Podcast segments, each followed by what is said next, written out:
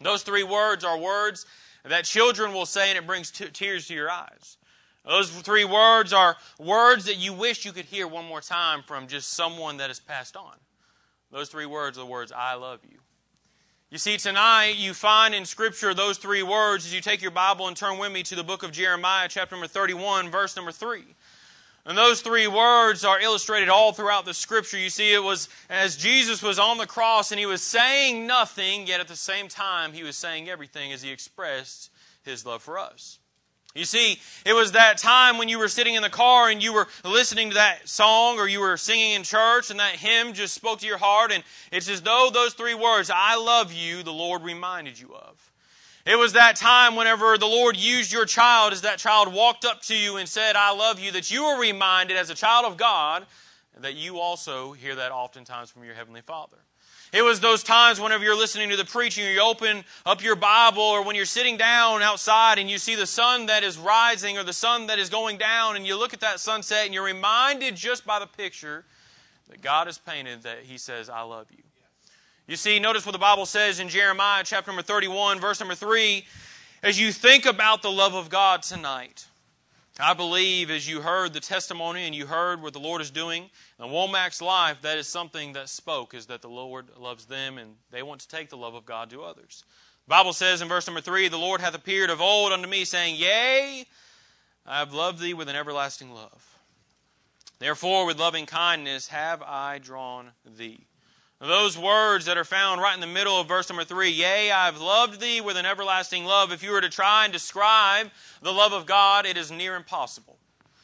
There have been many times whenever you may have been pricked in your heart to share a testimony in a service, and as you began to reflect on something that God had done, reminding you of His love, you couldn't get the words out because it was so hard because of the reminder God had done in your life. You if people have asked you occasionally, or maybe you've had conversation and somebody might say, Well, what does God mean to you? As you begin to reflect on His love, you can't even express it. You can't ex- describe it. You can't explain it because it's too unfathomable.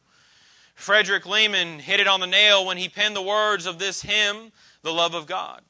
He said, Could we with ink the ocean fill? And were the skies of parchment made? Were every stalk on earth a quill, and every man a scribe by trade, to write the love of God above would drain the ocean dry, nor could the scroll contain the whole, though stretched from sky to sky. O love of God, how rich and pure, how measureless and strong. It shall forevermore endure the saints' and angels' song. As you think about the words of that song, it still doesn't reach the love of God. It doesn't even touch the love of God because you can't fathom it.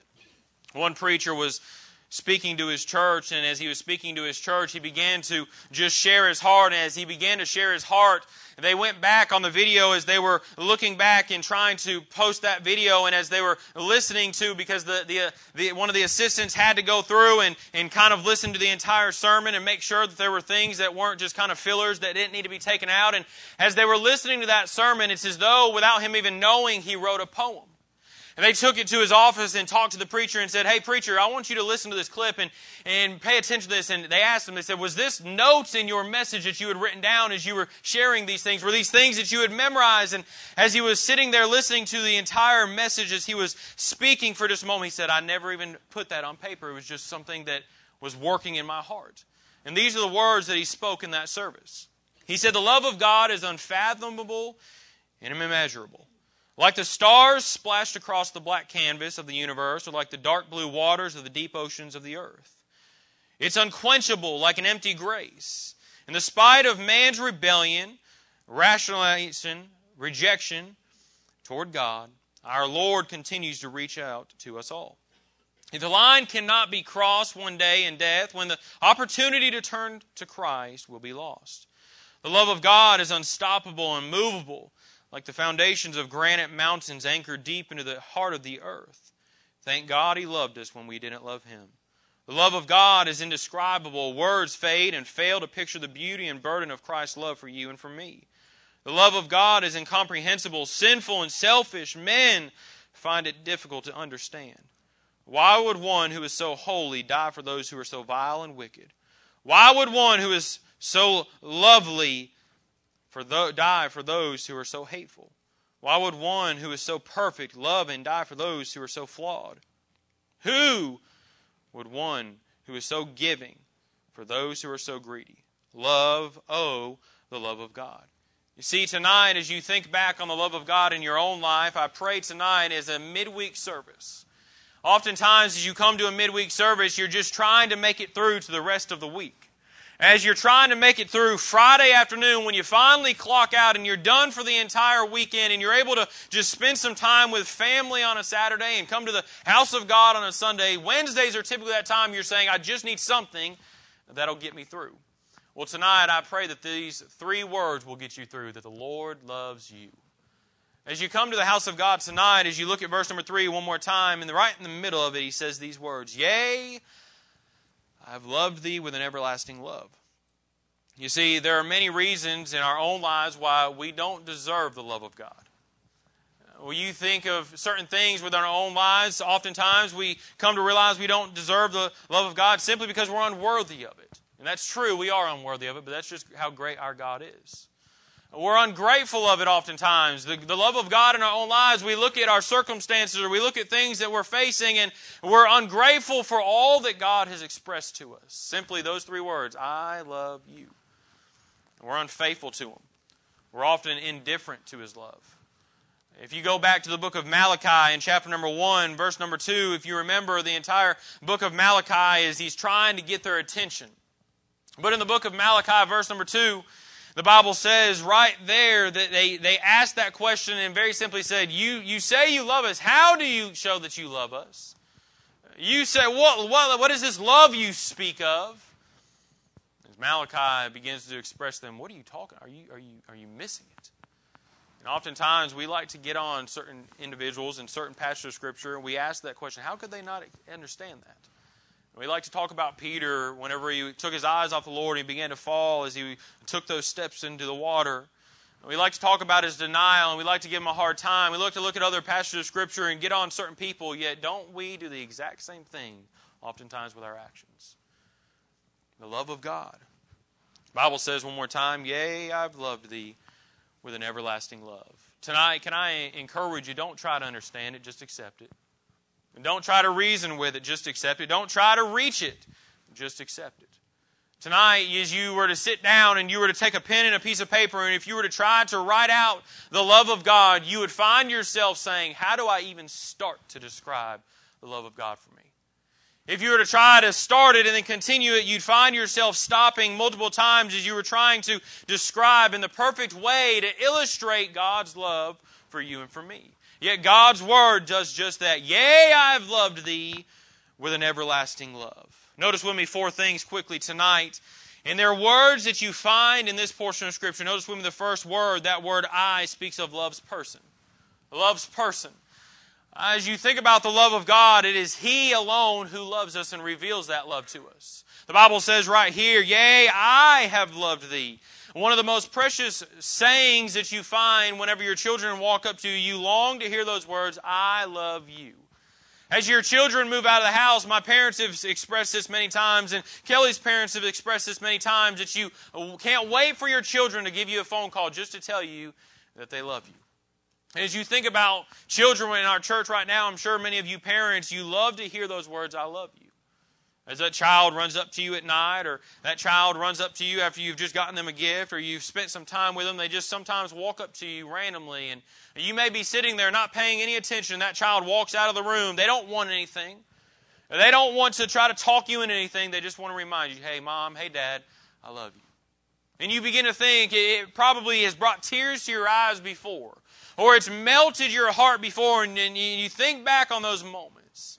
How much more as you think about the love of God in our lives, should we rejoice in His love? The Bible says in 1 John, chapter number 4, verse number 19, we love him because he first loved us. In verse number 10 of that same exact chapter, the Bible says, Herein is love, not that we loved God, but that he loved us and sent his Son to be the propitiation for our sins. In 1 John 4 8, the Bible says, He that loveth not knoweth not God, for God is love. If you were to go and you were to describe and you were to talk about all the many other gods that are all throughout this world, And many of them have characteristics about them. Some of them were peaceful people. Some of them might have been people that were, were trying to be righteous people. And some of them might have been people that were good people. But none of them are described in these words For God is love. Yet our God is. Our God in Scripture is uh, very simply those words For God is love. Buddha was not love. He still isn't today. Muhammad was not described as love, and he still is not today. Bible tells us, for God is love. You see, these words right here, yea, I have loved thee with an everlasting love, remind us of the love of God as it starts out, I have loved thee. You know, as you think back on God's love for you, it's a, it do us all good sometimes just to go back and be reminded. You, you say, I'm not worthy. No, you're not, but He still loves you. You say, I don't deserve it. I'm too vile. That's true, but He still loves you. And what a reminder that is. You know, there are times in my own life whenever I'll be sitting there and I'll be thinking about the blessings of God, and I'm sure you've done this before. And you might have just come through a, a time where, where the Lord might have used you in, in, a special way, or God was doing something in your life, and you're trying to figure it out, and you, you're stumped at what God has just done. And you're reminded that even in spite of us, He tries and He desires to use us. Even in spite of us, He loves us. Notice with me the second word we find in this portion of Scripture. As you go with me, the Bible says, Yea, I have loved. Notice that next word, thee. Love's personal.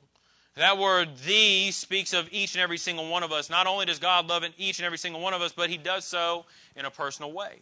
You see, every single one of us tonight in this auditorium are different in many capacities. Some of us have certain likes and dislikes. Some of us have certain things that we like to partake of, and some things that we're not real serious about, and some things that we would love to jump in on. And we have personality traits and different things about us, yet God deals with every single one of us in a personal manner.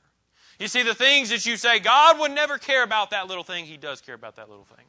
You say, God would never work in that area because He is not concerned about that. No, He is concerned about that. You know why? Because He loves us in a personal way. The Bible says in the book of Ephesians, chapter number 5, verse number 2, and walk in love as Christ also, also hath loved us, and hath given himself for us as an offering, a sacrifice to God for a sweat smelling savor. Galatians chapter number 2, verse number 20, the Bible says, I am crucified with Christ, nevertheless I live, yet not I, but Christ liveth in me. Notice those words, precious words that we take for granted sometimes, but Christ liveth in me. And the life which I now live in the flesh, I live by the faith of the Son of God who loved me and gave himself for me. And some of my favorite words that are found in the entire book of Philippians, chapter number 3, verse number 10, starts out, that I may know him. You see, as you've come to realize and you're no longer trying to reason with God's love, you're no longer trying to, to figure it out. For many years or many days, you might have been rejecting the love of God. But there came a time in your life when you were no longer fighting and you said, you know what? I don't understand why He would love me. I don't understand why He would die for me. I don't understand why He does the things in my life that He desires to do. I don't understand all the blessings, but I'm tired of rejecting God's love. And there came a time in your life when you said, I'm tired of putting it off and I'm going to accept Him as my personal Savior. And you see, that was just the beginning of you experiencing the personal God that you had never experienced before, every single day of your life. I look back and I love listening to, to certain stories about people who are missionaries that go over to foreign countries and they reach people. And I remember, I've told this story, and I'm not going to expound on the story, but the missionary, or the, the, the, young person that had came over to the States and he was going to try to get an education. He walked into a Baptist church and he was presented the gospel and got saved. And he came back some months later and began to talk to that pastor and said the, that the God that he worshiped all those years, he had never had a prayer answered. The God that he had worshiped all those years, he had never seen him do something in his life, yet the God that he had been worshiping just now for maybe a couple of months, he'd seen prayers answered. He'd seen God working in his life and how personal God was. What a testimony of the love of God and his personal love for us. Number three, notice with me the next word word everlasting. You can't fathom it, you can't understand it. That word everlasting means to last forever. It means it's undying, it's never ending, it's endless, it's without end, if you would. In the book of Malachi, verse number one, or chapter number one, verse number two, as I mentioned it a minute ago, the Bible says, I have loved you, saith the Lord, yet ye say, Wherein hast thou loved us. Sometimes we can't understand just how long and how much God truly does love us. But it's with an everlasting love. As that child was presented to you as you were uh, pregnant for nine months, Mama, and that child came to you and it was finally holding that child as tears probably streaming down your eyes you, for the first time, were able to hold that baby. I'm sure in your mind you said, I'm going to love you forever. Daddy, as you were able to hold that child for the very first time, and as you were looking in that baby's face and you were just picturing all that God had for that child's life, you were probably wondering what could take place and what God's plans were for that child. You probably had the thought cross your mind, I'm going to love you forever. Can I share with you that's the exact same thought God has towards you? Everlasting love. Bible says in verse number 3, Yea, I have loved thee with an everlasting love. God's demonstration, one preacher put it, of his love is seen in the scriptures. It's seen in his sacrifice. It's seen in the showers of his many blessings on a daily basis. And many times we miss that love. We miss it. We're so sidetracked with our circumstances, or we're so sidetracked with our, with our situations in life, or the things that we don't think should be going this way, or the things that we wish we had. And oftentimes, when you go back and you think about the many times when we're not reflecting on the love of God, it's for selfish reasons. And oftentimes it's because we've gotten our eyes off of our Savior and on ourselves. We've gotten our eyes off of the Savior and on our circumstances, on our seasons of life, and then many things that we think should be going this way. And it's only when we're reminded, whether it's in our Word, as we're opening the Bible in our home, or we're sitting in a church service, or we're listening to a song, and God pricks our heart and reminds us, hey, I just want to remind you I love you. I just hope you know tonight as you're sitting in your chair that God loves you, and that He wants you to know that with an everlasting love. And notice with me the final thing that we see. As you put it all together, you say, well, how can you prove this love? Yeah, yeah, it says in verse number three, Yea, I have loved thee with an everlasting love. How can you prove this love? I want to reveal to you love's proof is found on the cross. As the Bible says in 1 John 3:16, hereby we perceive we the love of God, because he laid down his life for us. We ought to lay down our lives for the brethren. John 3:16 For God so loved the world that he gave his only begotten son that whosoever believeth in him should not perish but have everlasting life. John 15:13 says greater love hath no man than this that a man lay down his life for his friends. Romans 5:8 says but God commendeth his love toward us and that while we were yet sinners Christ died for us. Can I reveal to you tonight as you look at verse number 3 of Jeremiah chapter number 31 and the Bible says, Yea, I have loved thee with an everlasting love. If you sit there tonight and you say, Yeah, that sounds good, but how can you prove it? He proved his love for us on the cross. And every single day after, he's proved his love for us. He's proved his love in our circumstances when we found ourselves looking around and maybe our family and our friends weren't there, but God was. He's proved himself in the many blessings he's showered upon our lives as you looked and you tried to figure out why God even would. He revealed to you his love. But as you look to the cross, you find love's proof. And in these words right here, Yea, I have loved thee with an everlasting love, are reminders for us that because of his saving grace and love, a poor man can become rich.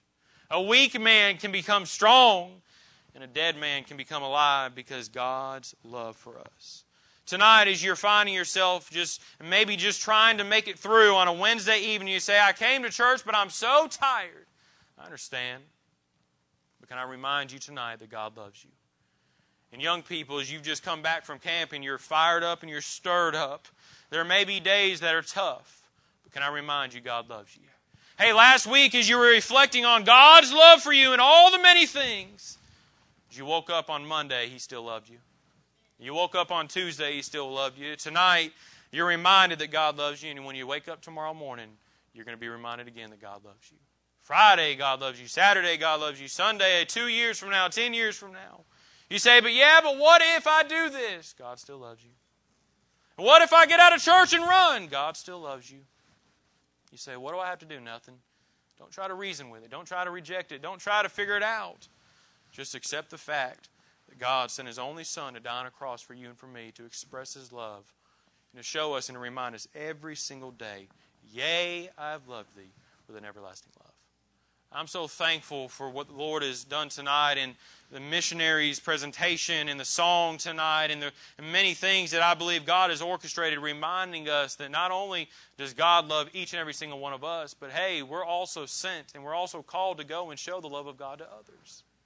And so I want to remind you tonight, as you reflect on the love of God that you have experienced in your own life. And teenagers, you heard a message on Wednesday evening of last week. I must. Who's that person that you must and go and tell that they love them, that you love them, that God loves them? I want to remind every single one of us tonight to reflect on the love of God. You say, I don't deserve it. No, you don't, but that's just how good God is. Let's reflect and rejoice in it tonight. Lord, we do thank you tonight. Lord, we rejoice in your goodness. Lord, tonight I thank you for the Womacks, Lord, and their burden for the mission field you've called them to. I thank you for our church family, Lord, and the family that we have here and the love that we're all able to experience. Lord, most importantly, Lord, I thank you for your love. Lord, what a powerful reminder in Scripture that, Lord, you do love us, and Lord, you love us with an everlasting love. And Lord, as we try to reason with it and try to figure it out, and some might be rejecting it tonight, I pray that you bring us to the point, Lord, where we just accept it and we praise you for it. Lord, we thank you for your goodness. Thank you for your grace. We thank you for your love. I pray that you would just remind us tonight. Remind us as we wake up tomorrow. Remind us as we look up into the sky and look at those stars. Remind us as we wake up and are way to work and we're seeing the sun rise and the sun set. Lord, remind us with the birds that are chirping and the creation around us. Remind us, Lord, through the hearts and the minds of every single one of us as we reflect on Scripture.